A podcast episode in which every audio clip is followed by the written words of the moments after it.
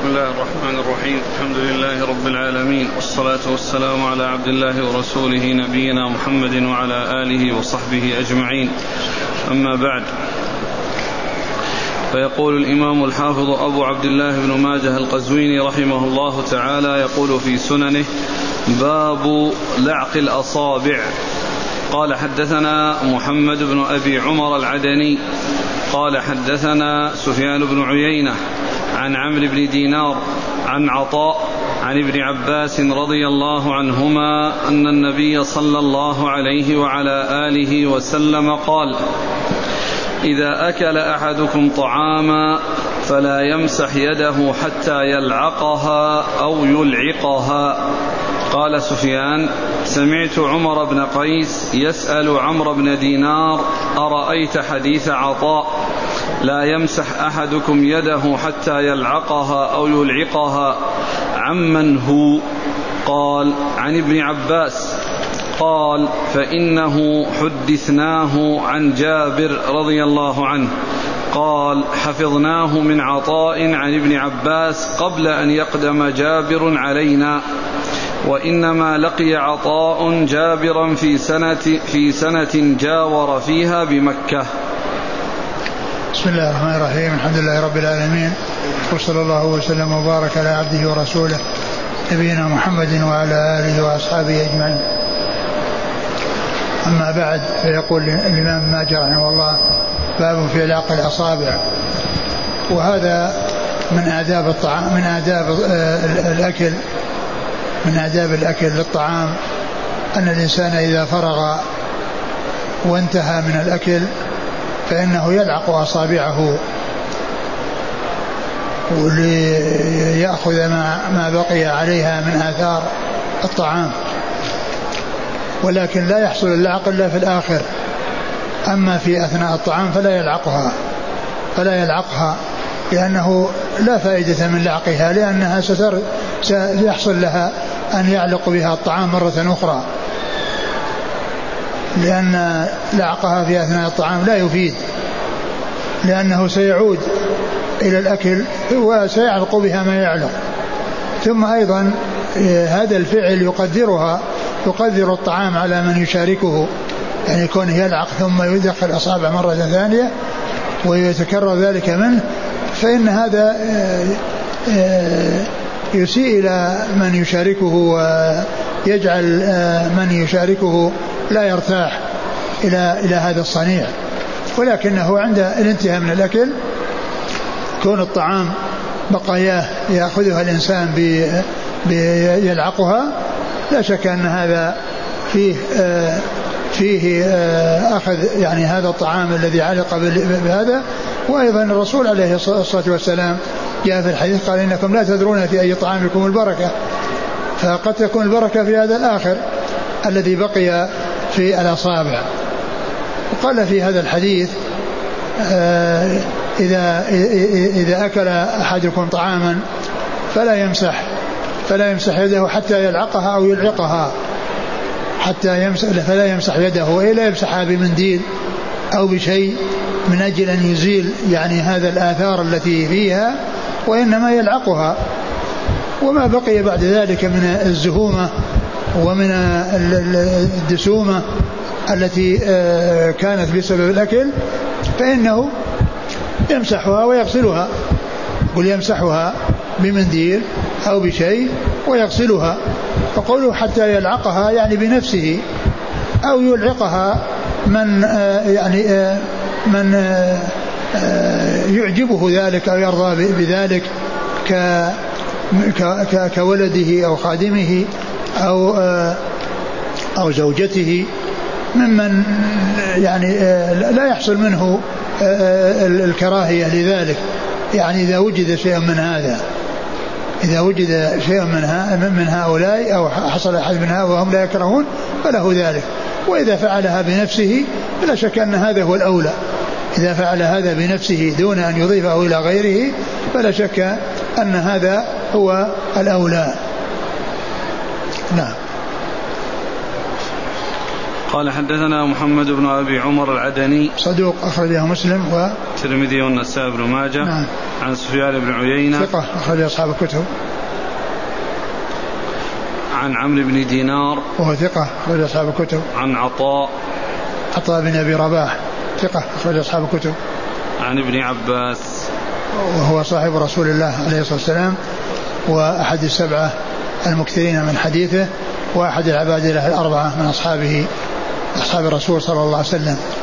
وهذا الإسناد مكيون لأن محمد بن أبي عمر مكي وسفيان بن عيينة مكي وعمرو بن دينار مكي وعطاء بن أبي راح مكي وابن عباس مكي. نعم.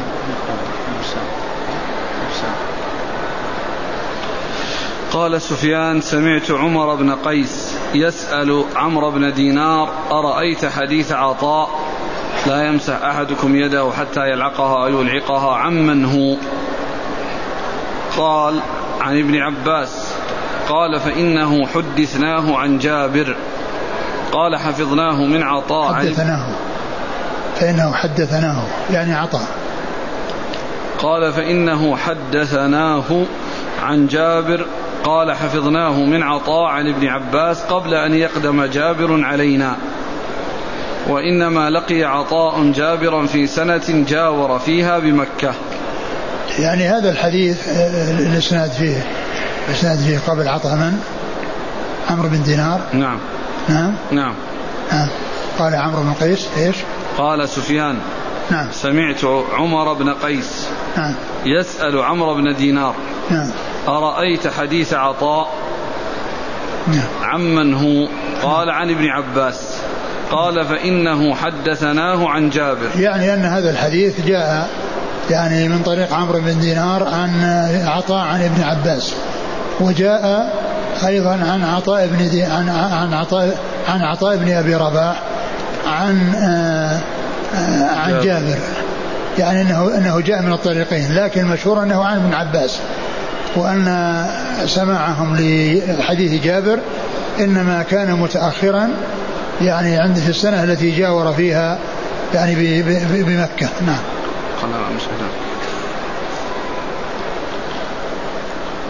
قال حدثنا موسى بن عبد الرحمن قال حدثنا أبو داود الحفري عن سفيان عن أبي الزبير عن جابر رضي الله عنه أنه قال قال رسول الله صلى الله عليه وسلم لا يمسح أحدكم يده حتى يلعقها فإنه لا يدري في أي طعامه البركة. ثم ذكر هذا الحديث عن عن جابر. عن جابر رضي الله عنه أن النبي صلى الله عليه وسلم قال لا يمسح أحدكم يده حتى يلعقها فإنه لا يدري في أي طعامه البركة. وهذا فيه فيه ما في الذي قبله إلا, إلا, إلا أنه ليس فيه إلا اللعق وليس فيه إلا العاق. وفيه التعليل لكون الإنسان يعني لا يفوته شيء من الطعام بحيث أن أن أن ما علق بأصابعه فإنه يلعقه و ولا يدري في أي الطعام البركة.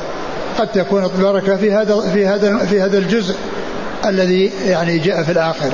نعم. قال حدثنا موسى بن عبد الرحمن هو ثقة أخرجه الترمذي والنسائي بن ماجه. نعم. عن أبي داود الحفري وهو سليمان بن داود وهو داود الحفري أبو داود الحفري. اسمه أبو داود. عمر عمر بن سعد. عمر نعم عمر بن سعد أيوه. ثقة أخرجه مسلم وأصحاب السنن. نعم. عن سفيان عن أبي الزبير. سفيان هو الثوري. ثقة أخرج أصحاب الكتب. وأبو الزبير محمد بن مسلم من تدر الصدوق أخرج أصحاب الكتب. نعم. عن جابر. نعم. يقول هل يجوز لعق أصابع اليد اليسرى إذا أصابها شيء من الطعام من غير قصد؟ اي نعم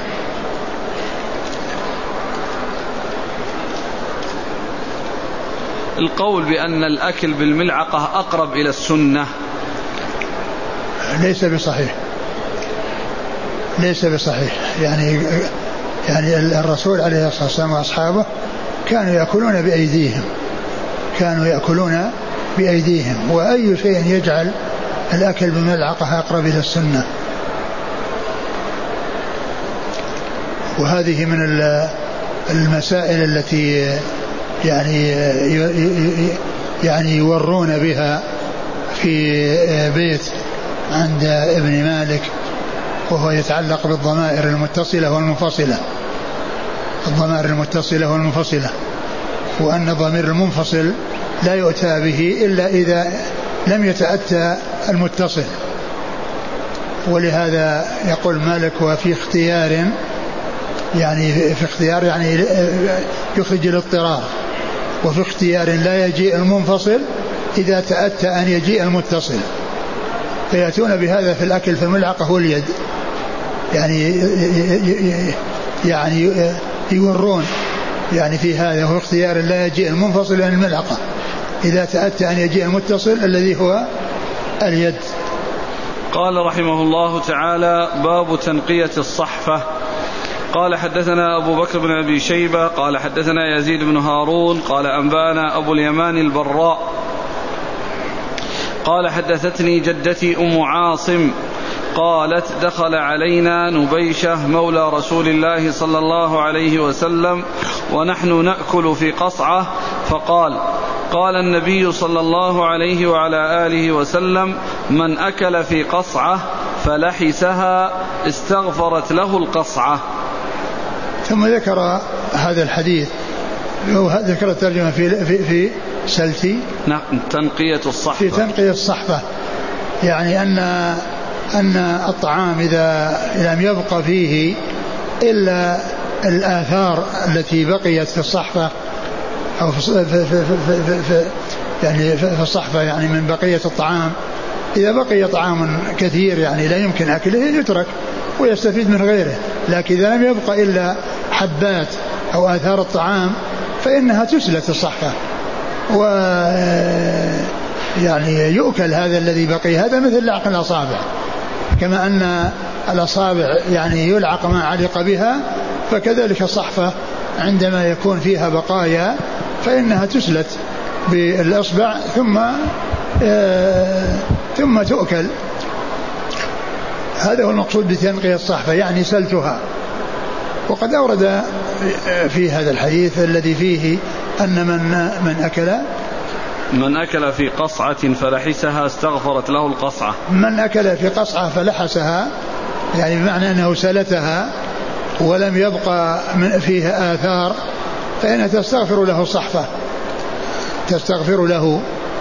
وهذا الحديث غير صحيح هذا الحديث ضعيف لكن آه، سلت الصحفة جاء في حديث صحيح عن النبي عليه الصلاة والسلام.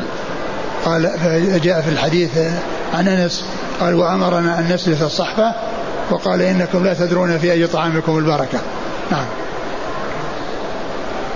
قال حدثنا أبو بكر بن أبي شيبة. ثقة أخرج أصحاب الكتب إلا الترمذي. عن يزيد بن هارون. الواسطي ثقة أخرج أصحاب الكتب. عن أبي اليمان البراء. وهو اسمه معلى بن راشد نعم وهو؟ مقبول أخرج الترمذي بن نعم ماجه. نعم. عن جدته أم عاصم. وهي مجهولة؟ مقبولة. مقبولة نعم. أخرج لها الترمذي بن ماجه. نعم. عن نبيشة. رضي الله عنه أخرج له؟ مسلم وأصحاب السنن. نعم. قال حدثنا أبو بشر بكر بن خلف ونصر بن علي. قال حدثنا المعلى بن راشد أبو اليمان. قال حدثتني جدتي عن رجل من هذيل. يقال له نبيشة الخير رضي الله عنه. قال قالت دخل علينا نبيشة ونحن نأكل في قصعة لنا. فقال حدثنا رسول الله صلى الله عليه وسلم. قال من أكل في قصعة ثم لحسها استغفرت له القصعة. وهذا مثل الذي قبله. قال حدثنا أبو بشر بكر بن خلف. هو؟ صدوق البخاري تعليقا وأبو داود بن ماجه. نعم. ونصر بن علي. هو الواصل نصر بن علي الجهضمي ثقة. أخرج أصحاب الكتب وهو شيخ لأصحاب الكتب. عن المعلى عن جدته عن نبيشة. يعني هنا ذكره باسمه وهناك ذكره بكنيته ولقبه. هو هو اللي في الإسناد الأول هو اللي في الإسناد الثاني. إلا أنه في الأول ذكر باسمه بكنيته ولقبه والثاني ذكر باسمه وهذا من من أنواع علوم الحديث أن أنه يعرف تعرف الكنى وتعرف الألقاب وفائدة معرفتها ألا يظن الشخص الواحد شخصين. يعني فالآن الذي لا يعرف أن أن المعلى أن المعلى ابن ابن راشد ابن راشد هو أبو يحيى البراد. يظن أن هذا شخص وهذا شخص. لكن إذا عرف أن هذه أبو يحيى والبراد أبو كنية. يعلى البراء. أبو يعلى. البراء. البراء. أبو يعلى البراء. يعني أن أبو يعلى هذه كنية. أبو اليمان البراء. أبو اليمان البراء. أنها كنية للمعلى ابن راشد والبراء لقب له. لا يلتبس عليه الأمر. والذي لا يعرف يظن أن أبو أن أن أن أبو أبو يحيى. أبو اليمان. أبو اليمان البراء. آه، شخص وأن المعلى بن راشد شخص آخر. نعم. قال رحمه الله تعالى باب الأكل مما يليك. وكما عرفت أن الحديث هذا ضعيف ولكن الحديث الصحيح الذي ثبت عن رسول الله عليه الصلاة والسلام عن أنس هو الذي أشرت إليه وفيه وأمر وأمرنا أن نسلت وهو في صحيح مسلم وأمرنا أن نسلت الصحفة وقال إنكم لا تدرون في أي طعامكم البركة. نعم. قال رحمه الله باب الأكل مما يليك. قال حدثنا محمد بن خلف العسقلاني. قال حدثنا عبيد الله. قال حدثنا عبد الأعلى عن يحيى بن أبي كثير عن عروة بن الزبير عن ابن عمر رضي الله عنهما أنه قال قال رسول الله صلى الله عليه وعلى آله وسلم إذا وضعت المائدة فليأكل مما يليه ولا يتناول من بين يدي جليسه. ثم ذكر باب الأكل مما مما يليه. يعني عندما يقدم الطعام فكل واحد يأكل مما يليه. كل واحد ما يأكل ما يليه. ما دام الطعام نوعا واحدا فإنه يأكل مما يليه. لا يأكل من الجوانب الأخرى ولا يأكل من الوسط وإنما يأكل مما يليه حتى ينتهي. وإنما يأكل مما يليه حتى ينتهي. هذا إذا كان الطعام نوعا واحدا. أما إذا كان منوعا يعني بأن يكون آه، آه، صحن فيه آه، أنواع من الفواكه فيه برتقال وتفاح وموز وعنب وغير ذلك فإن له أن يأخذ ما يريد. يعني من هذه الأنواع يأخذ ما يريد من هذه الأنواع لأنه ليس مثل الطعام الواحد اللي يأكل مما يليه. ولا يتعداه إلى غيره بل له أن يأخذ من الوسط ويأخذ يعني آه، من غير الذي في يده. قد يكون الذي يده كله نوع واحد وأخذ منه لكنه يريد أنواعا أخرى يريد أنواعا أخرى يعني فله ذلك. فالحاصل أنه إذا كان الطعام واحدا فيتعين عليه الأكل ما يليه وإن كان منوعا فله أن يأخذ الشيء الذي يريده من هذه الأنواع. نعم. إذا وضعت المائدة فليأكل مما يليه ولا يتناول من بين يدي جليسه. نعم ولا يتناول من بين يدي جليسه. يعني إذا كان سواء كان أمامه ولا عن يمينه أو عن شماله أو كان يعني آه، الناس مستديرون فإنه يأكل ما يليه لا يأكل يعني من اليمين ولا من الشمال. ولهذا الرسول صلى الله عليه وسلم في حديث عمر بن أبي سلمة قال كانت يده تطيش في الصحفه تطيش في الصحفة. فقال يا غلام سم الله وكل بيمينك وكل مما يليك. نعم. قال حدثنا محمد بن خلف العسقلاني هو؟ صدوق له النسائي بن ماجه نعم. عن عبيد الله هو بن موسى ثقة أخرج أصحاب الكتب. عن عبد الأعلى ابن أعين وهو ضعيف أخرج له. ابن ماجه نعم. عن يحيى بن أبي كثير اليمامي ثقة أخرج أصحاب الكتب. عن عروة بن الزبير. ثقة فقيه أخرج أصحاب الكتب. عن ابن عمر. نعم. قال حدثنا محمد بن بشار قال حدثنا العلاء بن الفضل بن عبد الملك بن أبي السوية قال حدثني عبيد الله بن عكراش عن أبيه عكراش بن ذؤيب رضي الله عنه قال أتي النبي صلى الله عليه وسلم بجفنة كثير كثيرة الثريد والودك. فأقبلنا نأكل منها فخبطت يدي في نواحيها فقال يا عكراش كل من موضع واحد فإنه طعام واحد. ثم أتينا بطبق فيه ألوان من الرطب فجالت يد رسول الله صلى الله عليه وسلم في الطبق وقال يا عكراش كل من حيث شئت فإنه غير لون واحد. ثم ذكر هذا الحديث عن الكراش رضي الله تعالى عنه من أصحاب رسول الله عليه الصلاة والسلام وأنه أكل مع النبي عليه الصلاة والسلام وكان وكان المأكول ثريدا آه، يعني ثريد وودك يعني أنه آه، أنه من الخبز الذي فت وجعل يعني في آه، مع مع مع دهن يعني الذي أخذ من أخذ من من من من, من شحم الحيوان ففت به يعني هذا الخبز فهذا هو الثريد. وإذا كان معه اللحم يعني يكون أكمل وأتم. و ففت الخبز يعني بهذا بهذا الدهن أو هذا الودك الذي هو دهن يعني من بهيمة الأنعام حتى آه، اختلط به وصار سهل المذاق وهو نوع واحد. ف فقال آه، أن يده خبطت خبطت. فجالت في الأول فخبطت يدي. خبطت يعني انها جاءت يعني على غير قصد. يعني يعني ليس مثل الإنسان الذي يمد يده ليتناول وليأكل وإنما خبطت جاءت هكذا يعني عرضا بدون قصد. فالنبي صلى الله عليه وسلم قال كل مما يليك فإنه نوع واحد. فإنه نوع واحد يعني أنه لا فرق بين الجوانب الأخرى والجانب الذي يليك وإنما كل مما يليك. ثم إنه أتي بطبق يعني فيه رطب منوعة فجالت يد الرسول صلى الله عليه وسلم يعني في في الطبق بمعنى أنه يأخذ الأنواع التي يريد ثم قال له آه، لعكراش وهو يأكل معه قال خذ ما تريد فإنه يعني انواعا وليس بنوع واحد. وهذا يدل كما كما ذكرت في الأول أنه إذا كان طعاما واحدا فإن الإنسان يأكل مما يليه ولا يأكل من الجوانب الأخرى لأنه لا فائدة من من هذا الفعل.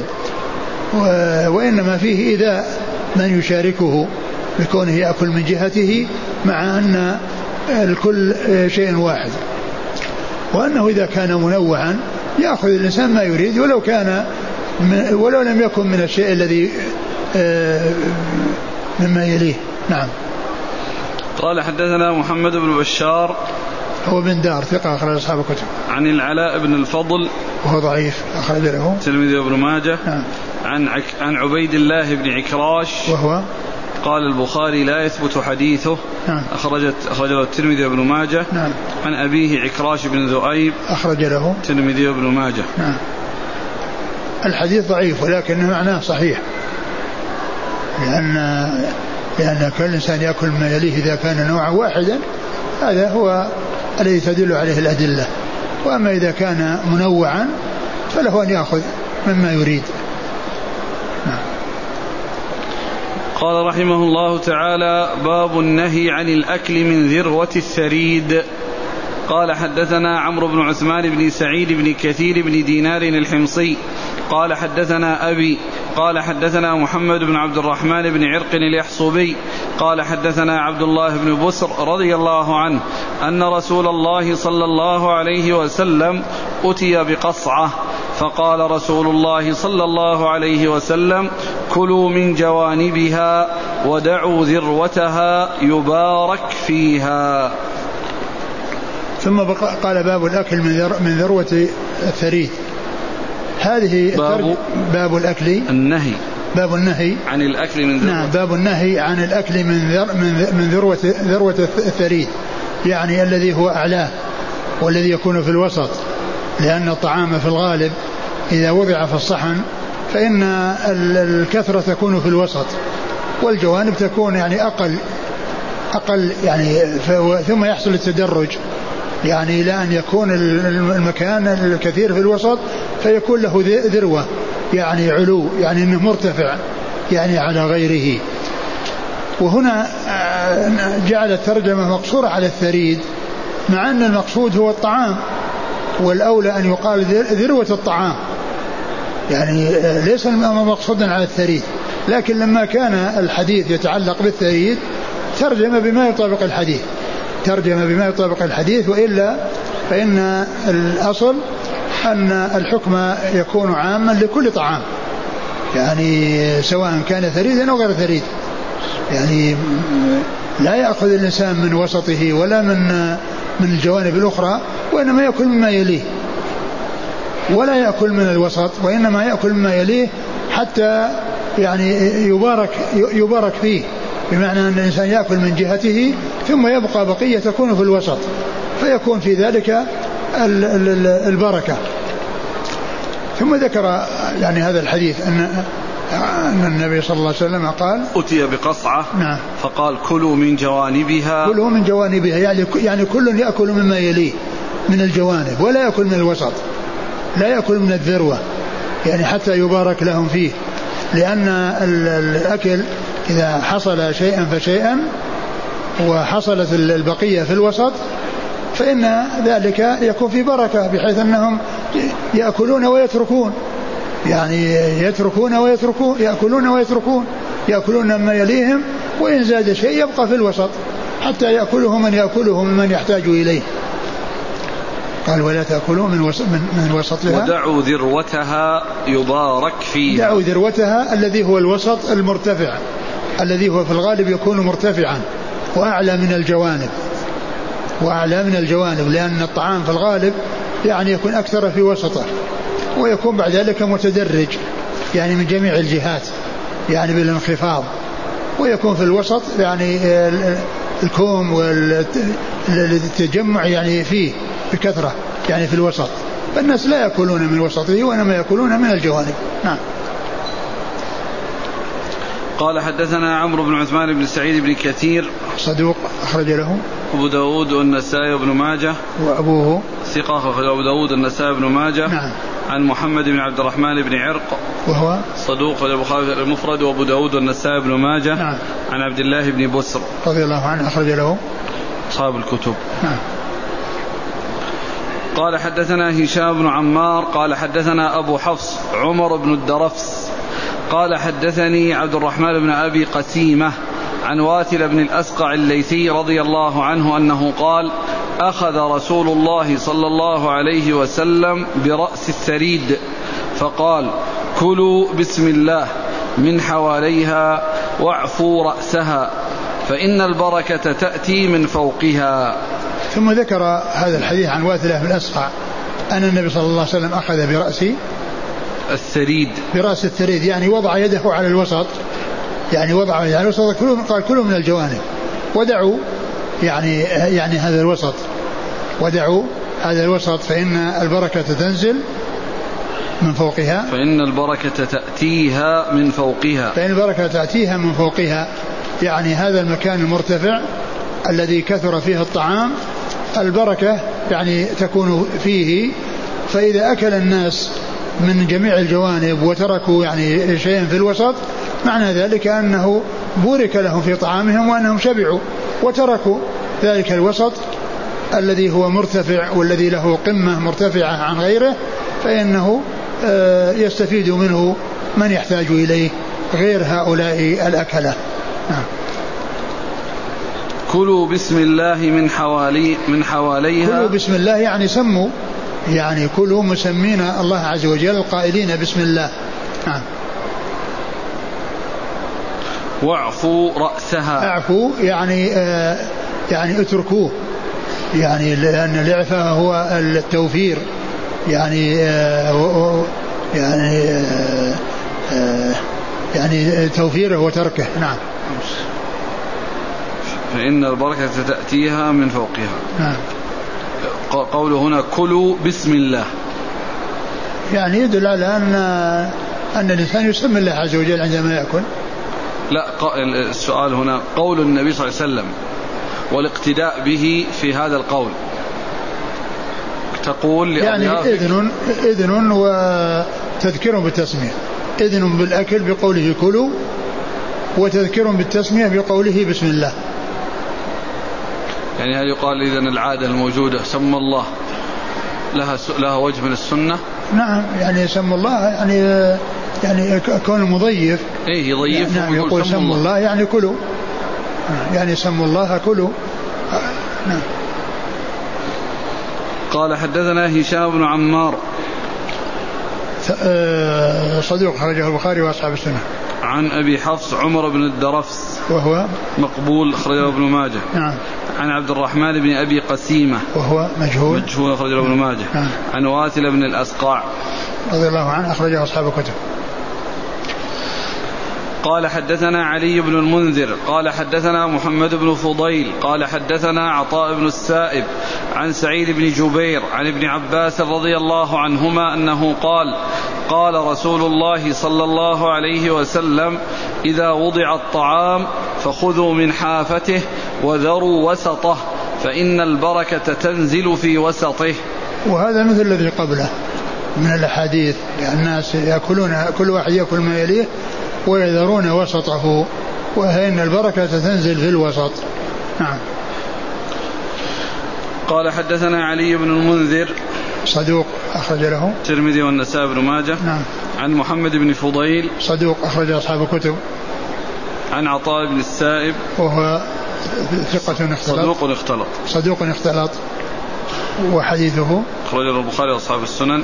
ومحمد بن فضيل لم ليس من الذين سمعوا منه قبل الاختلاط. ولكن آه، آه، تابعه شعبة وقد سمع منه قبل الاختلاط. فالعلة يعني في الاختلاط اختلاط آه، عطاء بن السائب غير مؤثرة لأن لأنه قد رواه عنه شعبة وقد سمع منه قبل الاختلاط. نعم.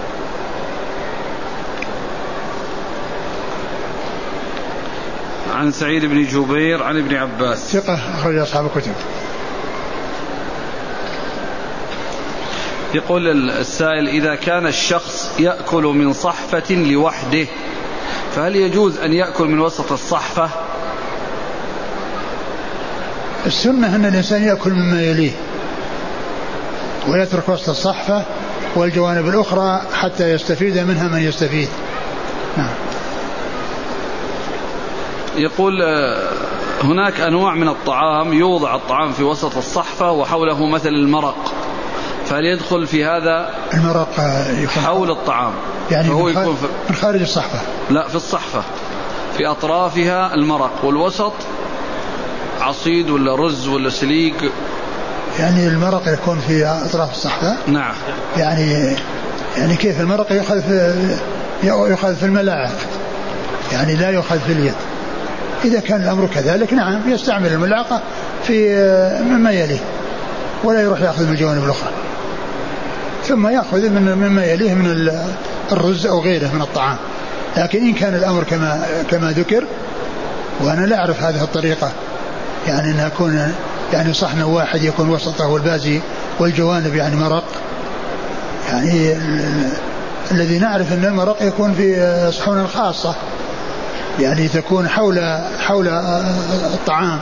فإن كانت هذه الطريقة موجودة عند بعض الناس فإنه يأكل يشرب بالملعقة من المرق ما يليه ويأكل من الرز أو الطعام الذي آه الذي هو متصل بالجانب الذي يليه. وكذلك العكس. لو كان في ذروة الطعام نوع غير الموجود في حواليها. نعم إذا كان مثلا الخبز مو بالخبز اللحم. لأن اللحم يعني يجعل على وسط الطعام. فالإنسان له أن يعني يأكل ما يليه من الرز مثلا ثم يمد يده إلى أن يأكل من هذا النوع الذي في الوسط اللي هو الذي هو اللحم. هذه الجمل التي نطق بها النبي صلى الله عليه وسلم هل يمكن أن يقولها الإنسان الآن؟ لضيوفه تذكيرا لهم فيقول لهم كلوا من جوانبها ودعوا ذروتها.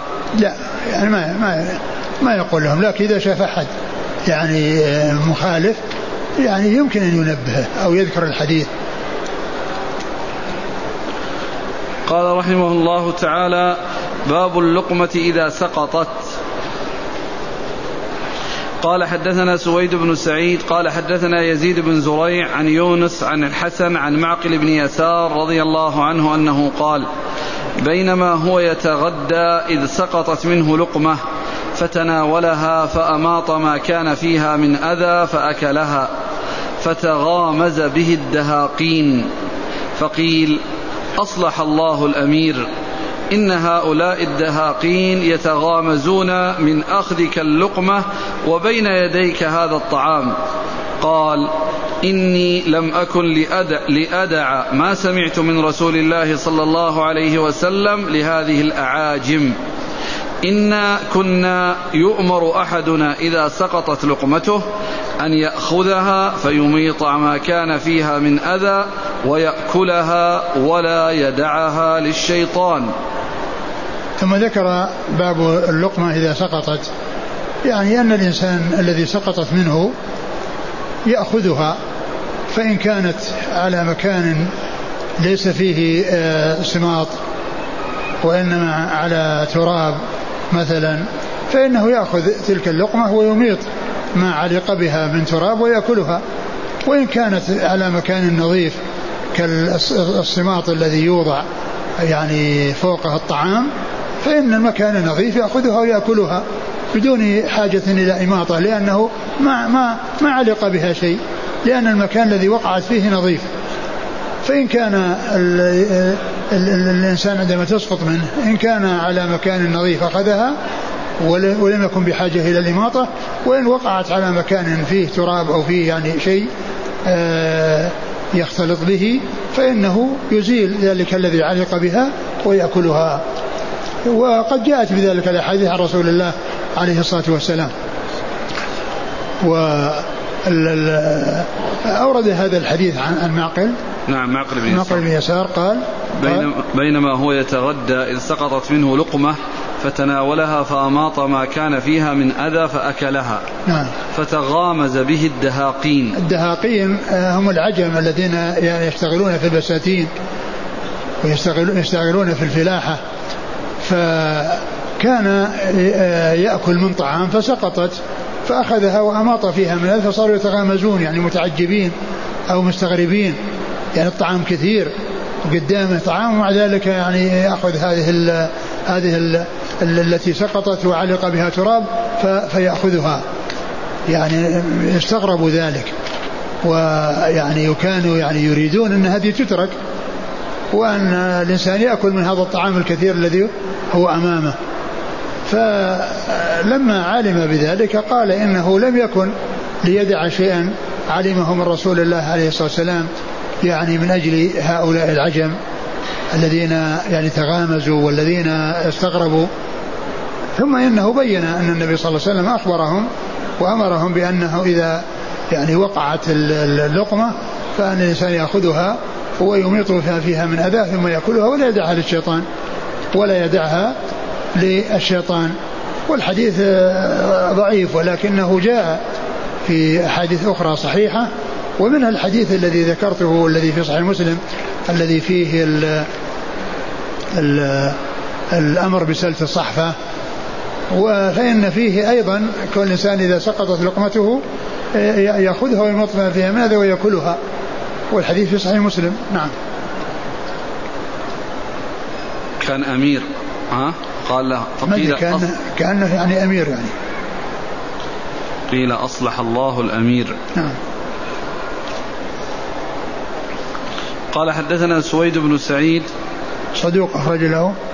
مسلم بن ماجه نعم. عن يزيد بن زريع ثقة أخرج أصحاب الكتب. عن يونس عن الحسن يونس بن عبيد. بن عبيد ثقة أخرج أصحاب الكتب. والحسن بن أبي الحسن ثقة أخرج أصحاب الكتب. وهو مدلس وقد روى بالعنعنة. نعم. عن معقل بن يسار. رضي الله عنه أخرج أصحاب الكتب.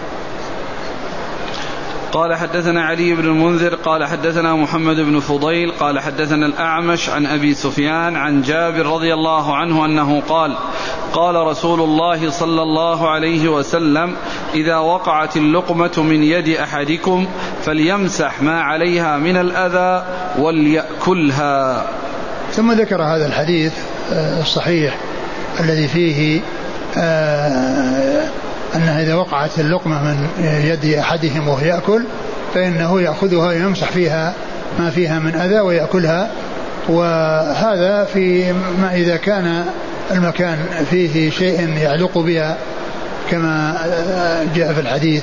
وإلا فإنه يأخذها ويأكلها حيث تكون في مكان نظيف ليس فيه شيء يعلق به. نعم. قال حدثنا علي بن المنذر عن محمد بن فضيل عن الأعمش سليمان بن مهران ثقة أخرج أصحاب الكتب. عن أبي سفيان وهو طلحة بن نافع وهو صدوق لأصحاب الكتب نعم. عن جابر. نعم. قال رحمه الله تعالى باب فضل الثريد على الطعام.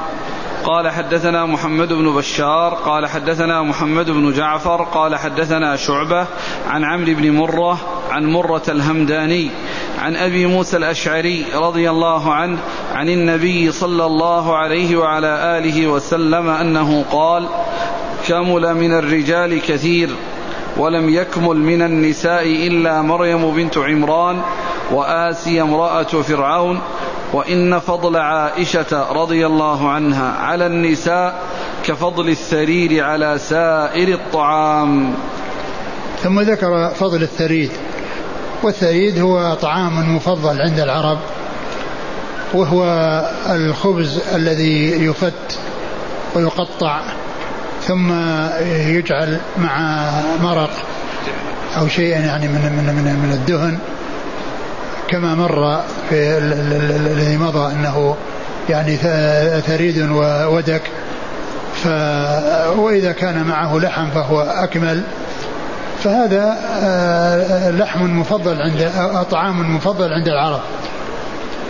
ثم أن النبي عليه الصلاة والسلام ذكر يعني هذا الحديث أو ذكر ابن ماجه هذا الحديث الذي قال فيه النبي صلى الله عليه وسلم كمل من الرجال كثير ولم يكمل من النساء إلا مريم ابنة عمران وآسيا آه، امرأة فرعون. ثم قال وفضل عائشة على النساء كفضل الثريد على سائر الطعام. وقوله كمل من النساء الرجال كثير لأن الرجال آه، في فيهم الأنبياء وفيهم الرسل والرسالة إنما إنما هي في الرسل وإنما هي في الرجال وليس في النساء. يعني آه، من نبئت أو أرسلت وإنما هذا من من خصائص الرجال. فكملوا كمل منهم الكثير. وأما النساء فكمل منهن آه، مريم بنت عمران وآسيا بنت مزاحم آه، امرأة فرعون. قيل إن هذا للتمثيل. ف فلا يعني يرد عليه أن من هذه الأمة مثل خديجة ومثل فاطمة ومثل عائشة ومثل يعني غيرهن يعني من من من أمهات المؤمنين وغيرهن ممن آه، لهن فضل ولهن نبل. آه، لا يعني ذلك أن أن, أن, أن, أن أنه ليس فيه إلا هذا الذي ذكر. ولكن ذكر هاتين المرأتين لأنهما ممن كمل في الأمم السابقة وذكرت عائشة رضي الله عنها لأنها ممن كمل في هذه الأمة. لكن لا يعني ذلك أنه لم يكمل غيرها. ثم ذكر قال فضلها كفضل الثريد على سائر الطعام. كفضل الثريد على سائر الطعام كما أن الثريد مقدم على غيره وله ميزة على غيره فإن عائشة لها ميزة على غيرها لا سيما آه، أمهات المؤمنين فإن لها ميزة عليهن من جهة أنها من أوعية السنة قد حفظت الكثير عن رسول الله عليه الصلاة والسلام ولم يحصل لأحد من أمهات المؤمنين مثل ما حصل منها من كثرة الحديث ولهذا هي من السبعة الذين عرفوا بكثرة الحديث عن النبي صلى الله عليه وسلم والذين زادت أحاديثهم على ألف حديث يعني في الكتب الستة. ولهذا فإن المكثرين من أصحاب الرسول عليه الصلاة والسلام آه، سبعة ستة رجال وامرأة واحدة. وهذه المرأة هي أم المؤمنين عائشة رضي الله تعالى عنها وأرضاها فهي من أوعية السنة. ثم أيضا هي من آه، من من أحب أزواج آه، الرسول صلى الله عليه وسلم إليه ولها منزلة على غيرها لها تقدم على غيرها ولها تميز على غيرها فصار لها يعني هذا هذا الشرف ولها هذا الفضل ولها هذه الميزة. ثم إن الحديث يعني فيه بيان فضل الثريد يعني وتمييز وتمييزه عند العرب على غيره. ولهذا آه، شبه فضل عائشة على غيرها بتفضيل الثريد على غيره من الطعام في آه، ما عهده العرب. نعم. قال حدثنا محمد بن بشار عن محمد بن جعفر. محمد بن جعفر غندر ثقة أخرج أصحاب الكتب. عن شعبة. بن الحجاج ثقة أخرج أصحاب الكتب. قال حدثنا حرملة بن يحيى قال حدثنا عبد الله بن وهب قال أنبأنا مسلم بن خالد عن عبد الله بن عبد الرحمن أنه سمع أنس بن مالك رضي الله عنه يقول قال رسول الله صلى الله عليه وسلم فضل عائشة على النساء كفضل الثريد على سائر الطعام. وهذا الحديث آه، يعني موافق لبعض الحديث الأول الذي تقدم. وإسناده آه، ضعيف ولكن متن صحيح. نعم. قال حدثنا حرملة بن يحيى. هو التوجيبي المصري وهو صدوق أخرجه مسلم. النساء بن ماجه. نعم. عن عبد الله بن وهب. المصري ثقة أخرج أصحاب الكتب. عن مسلم بن خالد. وهو المكي وهو؟ صدوق كثير الأوهام نعم. أبو داود بن ماجه. نعم. عن عبد الله بن عبد الرحمن. هو؟ ثقة أخرج أصحاب الكتب. نعم. عن أنس بن مالك. نعم. قال رحمه الله تعالى باب مسح اليد بعد الطعام. قال حدثنا محمد بن سلمة المصري أبو الحارث المرادي. قال حدثنا عبد الله بن قال حدثنا عبد الله بن وهب عن محمد بن أبي يحيى عن أبيه عن سعيد بن الحارث عن جابر بن عبد الله رضي الله عنهما أنه قال كنا زمان رسول الله صلى الله عليه وسلم وقليل ما نجد الطعام فإذا نحن وجدناه لم يكن لنا مناديل إلا أكفنا وسواعدنا وأقدامنا. ثم نصلي ولا نتوضأ قال أبو عبد الله غريب ليس إلا من مح... ليس إلا عن محمد بن سلمة. ثم ذكر باب مسح اليد بعد الطعام. باب مسح اليد بعد الطعام. معلوم أنه تقدم في الأحاديث أنها لا تمسح إلا بعد اللعق. لا تمسح إلا بعد اللعق اللعق لأن جاءت الحديث لا يمسح يده حتى يلعقها حتى يلعقها أو يلعقها. وبعد ذلك تمسح. أما أن تمسح وفيها آثار الطعام فلا. ولكن يمكن إذا راحت آثار الطعام بقيت الزهومة والدسومة العالقة بها فيمكن الإنسان أن يخفف يعني ذلك بمسحها بمنديل أو غيره و ثم يغسلها. و ومن ناحية الصلاة كون الإنسان يصلي يعني ولم يتوضأ بعد أن بعد أن أكل الطعام الوضوء الشرعي كما هو معلوم لا يشرع لا للطعام لا قبله ولا بعده. وإنما الوضوء اللغوي هو الذي يشرع في الطعام إذا كان في اليد يعني شيء من القذى أو شيء من الوسخ الذي يحتاج إلى تنظيفها منه حتى لا يدخل إلى جوفه هذا الذي علق بيده. وكذلك بعد ذلك كون الإنسان يغسل يديه حتى تذهب تلك الرائحة وحتى لا يحصل منه نوم فتأتي إليه الهوام بسبب هذه الرائحة فيصيبه ضرر. وقد جاء في الحديث عن النبي صلى الله عليه وسلم أنه قال من من بات وفي يده غمر فأصابه شيء فلا يلومن الا فلا يلومن إلا نفسه. ف مسح اليد آه، لا يكون بعد الأكل مباشره وإنما يكون بعد لعق الأصابع يمكن الإنسان أن يمسحها بمنديل أو يمسحها بشيء يعني يخفف آه، آه، زهومتها. ثم بعد ذلك الغسل. ولكن ذلك لا يمنع من كل إنسان يصلي وفي يده تلك الدسومة لأنه آه، الغسل يعني بعد الوضوء لا يلزم. وأما بالنسبة للوضوء اللغوي فإن ذلك مستحب وينبغي حتى لا يبقى تلك الآثار التي قد تضر بالإنسان. وأيضا التي آه، آه، قد تجعل بعض الناس يعني يشمون هذه الرائحة وينشغلون بها. نعم. قال حدثنا محمد بن سلمة المصري. آه، المرادي وهو ثقة أخرج له. مسلم وداود النسائي بن ماجه. نعم. عن عبد الله بن وهب عن محمد بن أبي يحيى. محمد محمد بن سلمة المرادي هذا من شيوخ من, من, من, شيوخ ابن ماجه وغيره وهناك محمد بن سلمة الحراني في طبقة أعلى آه، لا يروون عنه لا يروون عنه مباشرة. فإذا جاء محمد بن سلمة من شيوخهم فهو محمد بن سلمة المرادي المصري. وإذا جاء محمد بن سلمة الحراني فإنه يكون بطبقة أعلى متقدمة على طبقة آه، شيوخ ابن ماجه وغيره. لأنهم يرون عنه بواسطة لأنه من, من الطبقة التاسعة. نعم. عن محمد بن أبي يحيى. وهذا محمد محمد بن فليح وهو صدوق يهم نعم. البخاري والنسائي بن ماجه. وأبوه فليح بن سليمان. صدوق كثير الخطأ خرج نعم. أصحاب الكتب. نعم.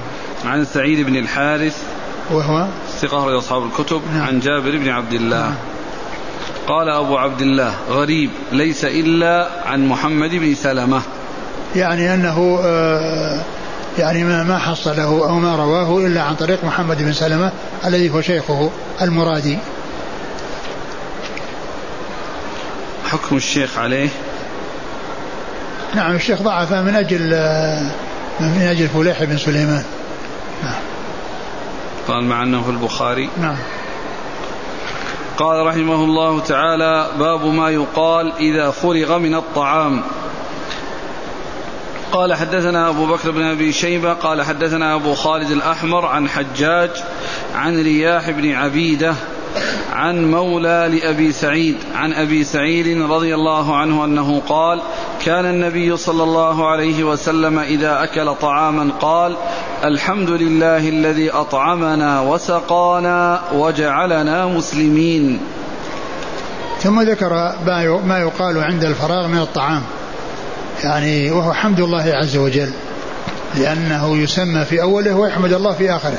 يسمى الله في أول الطعام ويحمد الله في آخر الطعام. وذكر أحاديث. منها هذا الحديث؟ أن النبي صلى الله عليه وسلم قال كان إذا فرغ من الطعام قال الحمد لله الذي أطعمنا وسقانا وجعلنا مسلمين. الحمد لله الذي أطعمنا وسقانا وجعلنا مسلمين. والحديث في إسناده ضعف. نعم. قال حدثنا أبو بكر بن أبي شيبة عن أبي خالد الأحمر. وهو صدوق أخرج له. أصحاب الكتب. نعم. عن حجاج. حجاج بن منهال. حجاج, حجاج بن بن عطاء. وهو صدوق كثير. الخطأ والتدليس. نعم. وهو مدلس هنا. أخرج له. خالد المفرد ومسلم وأصحاب السنن. نعم. عن رياح بن عبيدة. وهو ثقة أخرج أبو داود والترمذي والنسائي في عمل يوم والليلة وابن ماجه. نعم. عن مولى لأبي سعيد عن أبي سعيد. هذا المولى. لم أجده. نعم. قال حدثنا عبد الرحمن بن إبراهيم. قال حدثنا الوليد بن مسلم قال حدثنا ثور بن يزيد عن خالد بن معدان عن أبي أمامة الباهلي رضي الله عنه عن النبي صلى الله عليه وسلم أنه كان يقول إذا رفع طعامه أو ما بين يديه قال الحمد لله حمدا كثيرا طيبا مباركا غير مكفي ولا مودع ولا مستغنى عنه ربنا. ثم ذكر هذا الحديث أن النبي صلى الله عليه وسلم كان إذا رفع الطعام أو رفع ما بين يديه يعني شك من الراوي يعني آه، إذا رفع ما بين يديه من الطعام الذي يأكله وفرغ منه فإنه يقول الحمد لله. الحمد لله حمدا كثيرا طيبا مباركا. الحمد لله الحمد لله حمدا كثيرا طيبا مباركا فيه, مباركا فيه غير مكفي ولا مودع ولا مستغنى عنه ربنا أو ربنا. يعني فإذا كان المقصود ب يعني غير مودع وغير مستغنى عنه وغير كذا يرجع إلى الله فإنه يقال ربنا. يعني ليس مستغنى عنه يعني يعني آه، ربنا غير مستغنى عنه. ولا مودع ولا يعني ولا إيش ولا مكفي. وإنما يعني وإن كان يرجع إلى الطعام نفسه فيقال ربنا. يعني غير مستغنى عنه وغير مكفي يعني نفس الطعام ربنا يعني يا ربنا يا ربنا. فهذا آه، يعني دعاء ثابت عن رسول الله عليه الصلاة والسلام فيما يقال بعد الطعام. نعم. قال حدثنا عبد الرحمن بن إبراهيم هو دحيم ثقة أخرجه البخاري و أبو داود والنسائي بن ماجه. نعم. عن الوليد بن مسلم ثقة أخرج أصحاب الكتب. عن ثور بن يزيد وهو؟ ثقة أخرج البخاري وأصحاب السنن. نعم. عن خالد بن معدان وهو ثقة أخرج له. أصحاب الكتب. نعم. عن أبي أمامة الباهلي. صدي بن عجلان الباهلي رضي الله عنه أخرج له أصحاب الكتب. هو شوف من بلده من الشام هو. هو إيه. شامي. نعم. أبو أمامة. نعم. إذا يصير كل الرجال شاميون. يعني عبد الرحمن الدمشق ابن إبراهيم الدمشقي وكذلك الوليد مسلم الدمشقي وكذلك ثور وكذلك خالد بن معدان. شو قال في أبي إمامة؟ سكن الشام. نعم اذا هو مسلسل بالشاميين. قال حدثنا حرملة بن يحيى قال حدثنا عبد الله بن وهب قال أخبرني سعيد بن أبي أيوب عن أبي مرحوم عبد الرحيم. عن سهل بن معاذ بن أنس الجهني عن أبيه رضي الله عنه عن النبي صلى الله عليه وسلم أنه قال: من أكل طعاما فقال: الحمد لله الذي أطعمني هذا ورزقنيه من غير حول مني ولا قوة غفر له ما تقدم من ذنبه. ثم ذكر هذا الحديث عن النبي صلى الله عليه وسلم قال من أكل طعاما فقال آه فقال الحمد لله الذي أطعمني هذا ورزقنيه. الحمد لله أطعمني هذا ورزقنيه رزقنيه من غير حول مني ولا قوة. غفر له ما تقدم, ما تقدم من ذنبه. يعني هذا الدعاء يقول فيه الرسول صلى الله عليه وسلم الحمد لله الذي أطعمني هذا ورزقنيه. يعني آه، أن الله عز وجل ساق هذا الرزق إلى الإنسان ومكنه منه وصار في حوزته وفي ملكه وتحت تصرفه. ثم بعد ذلك مكنه من أكله وجعله يستسيغه ولم يحصل يحصل له من الأمراض ومن الأسقام ما يجعله لا يشتهيه. فالله عز وجل جمع له بين الحسنيين رزقه هذا الطعام وجعله يتمكن من أكله ويستسيغ أكله. لأن من الناس من يكون عنده الثراء العظيم وعنده الأموال الطائلة ولكنه ما ما يحصل له أن, أن يعني يستسيغ الأكل وأنه يهنأ بالأكل. يعني عنده من الأمراض وعنده من الأسقام ما يجعله ما يشتهي ولا يستفيد من هذا الطعام. فيكون الطعام عنده المال كثير يكون المال عنده كثيرا ولكنه لا يستفيد منه. ومن الناس من يكون ما عنده الطعام ولكن الله يعطيه الشهوة ويعطيه القدرة ويعطيه التمكن من كونه يأكل. فالإنسان الذي أطعمه الله عز وجل رزقه وأطعمه وجمع له بين هذا وهذا هذه نعمة عظيمة أنعم الله بها على الإنسان وهي من غير حول منه ولا قوة وإنما, وإنما هي من الله سبحانه وتعالى. فله الحمد والفضل والنعمة على على على ما تفضل به من آآ آآ يعني إيصال الرزق إلى الإنسان وتمكينه من الاستفادة منه وأكله والهناءة به. نعم. قال حدثنا حرملة بن يحيى عن عبد الله بن وهب نعم. عن سعيد بن أبي أيوب وهو ثقة. أصحاب الكتب. نعم. عن أبي مرحوم عبد الرحيم وهو؟ صدوق لأبو داود الترمذي والنسائي في عمل يوم الليلة وابن ماجه. نعم. عن سهل بن معاذ بن أنس. وهو لا بأس به. نعم. البخاري في المفرد وابو داود الترمذي وابن ماجه. نعم. عن أبيه عن سهل بن بن معاذ بن أنس نعم. الجهني. نعم هو صحابي. خرج البخاري في المفرد وابو داود الترمذي وابن ماجه. نعم. قال عن عن الثلاثة الآخرين نزلاء مصر والأول مصريون. نعم. حرملة بن يحيى عن عبد الله بن وهب عن سعيد بن أبي أيوب. نعم. هؤلاء مصريون. عن أبي مرحوم عبد الرحيم نزيل مصر سهل بن معاذ نزيل مصر. عن أبيه معاذ بن أنس الجهني نزيل مصر. هي كلهم مصريون. قال رحمه الله تعالى باب الاجتماع على الطعام. والله تعالى أعلم وصلى الله وسلم وبارك على عبده ورسوله نبينا محمد وعلى آله وأصحابه أجمعين. جزاكم الله خيرا وبارك الله فيكم ألهمكم الله الصواب ووفقكم للحق نفعنا الله ما سمعنا غفر الله لنا ولكم وللمسلمين أجمعين. آمين. يقول قد ثبت في الطب الحديث أن الأصابع تفرز يعني عند لعقها آه، إفرازات تتوافق مع المعدة. فهل يذكر هذا للناس أم يكتفى بحديث رسول الله صلى الله عليه وسلم؟ ما جاء به ما جاء عن النبي صلى الله عليه وسلم يكون كافيا. وهذا الذي جاء إذا اكتشف شيء فهذا زيادة بيان وزيادة إيضاح. لكن إذا إذا عرف الناس آه، ما جاء به الرسول صلى الله عليه وسلم وبنوا عليه ولم يكن بنيانهم على شيء يعني جاء عن الأطباء فإن الأصل هو ما جاء عن الرسول عليه الصلاة والسلام. وما جاء عن الأطباء يكون تبعا يعني وتوضيحا وأن ما جاءت به السنة فيه الخير وفيه البركة. نعم. يقول آه، حفظك الله متى يقال أطعم الله من أطعمنا وسقى الله من سقانا؟ قبل الطعام أم بعده؟ لا بعد الطعام. لأن لأنه أطعم الله من أطعمنا يعني حصل. يعني بعد أن حصل الشيء وتم لأنهم طعموا. يقول آه ورد عن عن النبي صلى الله عليه وسلم أنه كان يتتبع الدباء في الصحفة فكيف يوجه؟ آه ليس فيه آه ما يدل على أنه آه كان يتتبعها من الجوانب الأخرى وإنما كان يتتبعها من جانبه.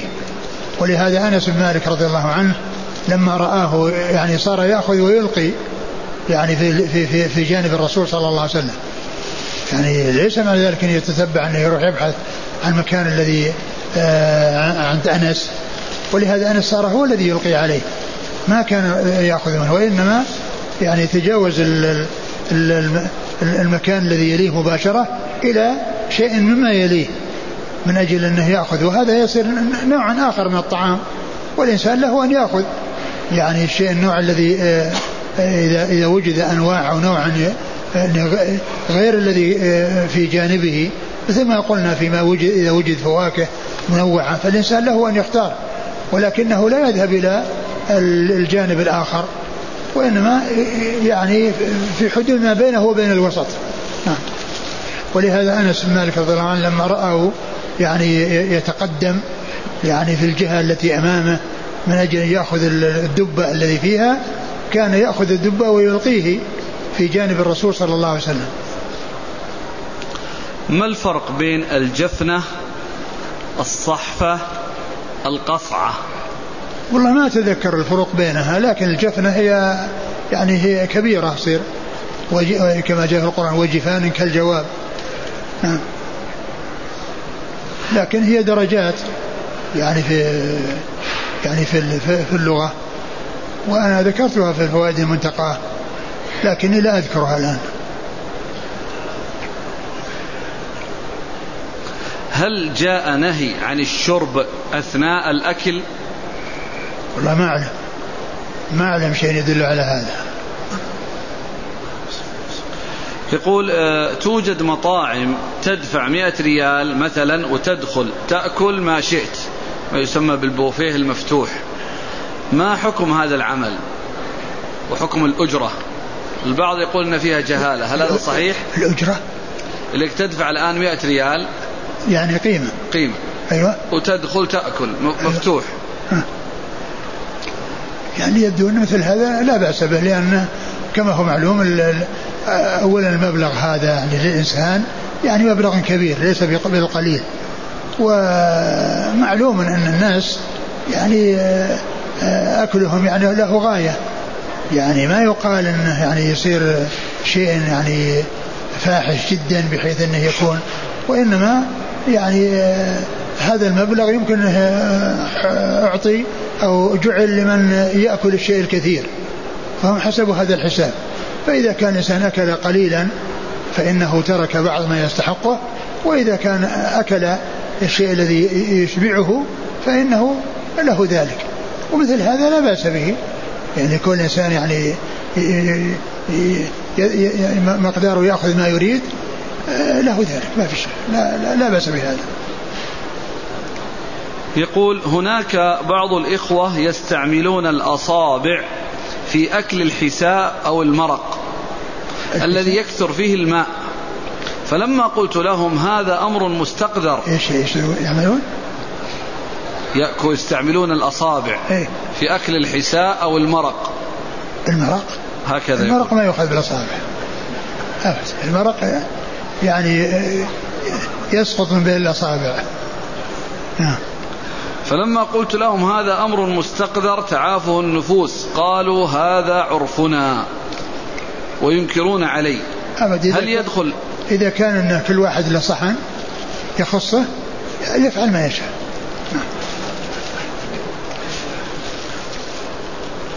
آه، عمل الولائم لبعض المناسبات كيقول مثلا عمل وليمة لأجل أن جاءته ترقية. هل في ذلك شيء؟ والله ما أعلم في هذا شيء يعني كون الإنسان يعني يشكر الله عز وجل على نعمة حصلت له سواء كان وظيفة أو أو ترقية أو يعني بناء بيت أو حصول بيت وما إلى ذلك. يعني لا لا لا, لا أعلم شيئا يمنع من هذا. ما حكم الأكل واقفا وهو ما يسمى بالميز في الاحتفالات؟ فالرجال يأكلون وقوفا. هذا كما قلت في درس مضى أن هذا وافد من الكفار. السؤال الثاني يقول ما حكم التصوير بالجوال لذوات الأرواح؟ إيش الفرق بين تصوير الجوال وغير الجوال؟ تصوير لذوات الأرواح في أي على أي طريقة كانت بالجوال أو غير الجوال؟ السؤال الثالث هل الأجر ثابت لمن أتى مسجد قباء وخرج من بيته متطهرا فإذا كنت في المسجد النبوي وذهبت إليه من المسجد النبوي هل يكون لي هذا الأجر؟